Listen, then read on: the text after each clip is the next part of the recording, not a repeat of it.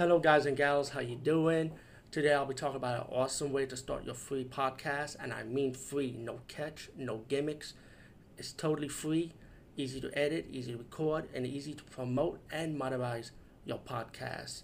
It's called Anchor.fm, and I highly recommend you, guys and gals, check it out and start your own podcast and let your voice be heard.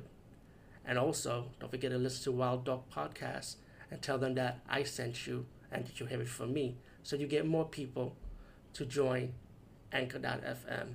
You will not be disappointed because they will also put your podcast in other platforms and then make it very, very much easier for you. Have a great day, everybody. Hey everyone, how you doing, guys and gals? Today I'll be talking about two horror movies. I was going to talk about together, but I'm going to separate it. Um, it's a low budget horror movie called The Witching Hour. Well, it's Witching Hour from 2014. And this movie is an anthology horror movie about a, a, a devil clock that make pe- people do bad things, whoever come across it. Um, these two deaf women, no, one deaf woman and her friend um, decided to buy a clock from the shop.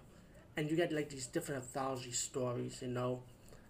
And um, to be honest, I, I kind of like it. At first, I was gonna like say this is a waste of my time, maybe, but I pretty, pretty much like it, even though it's low budget quality, but it's still enjoyable to watch.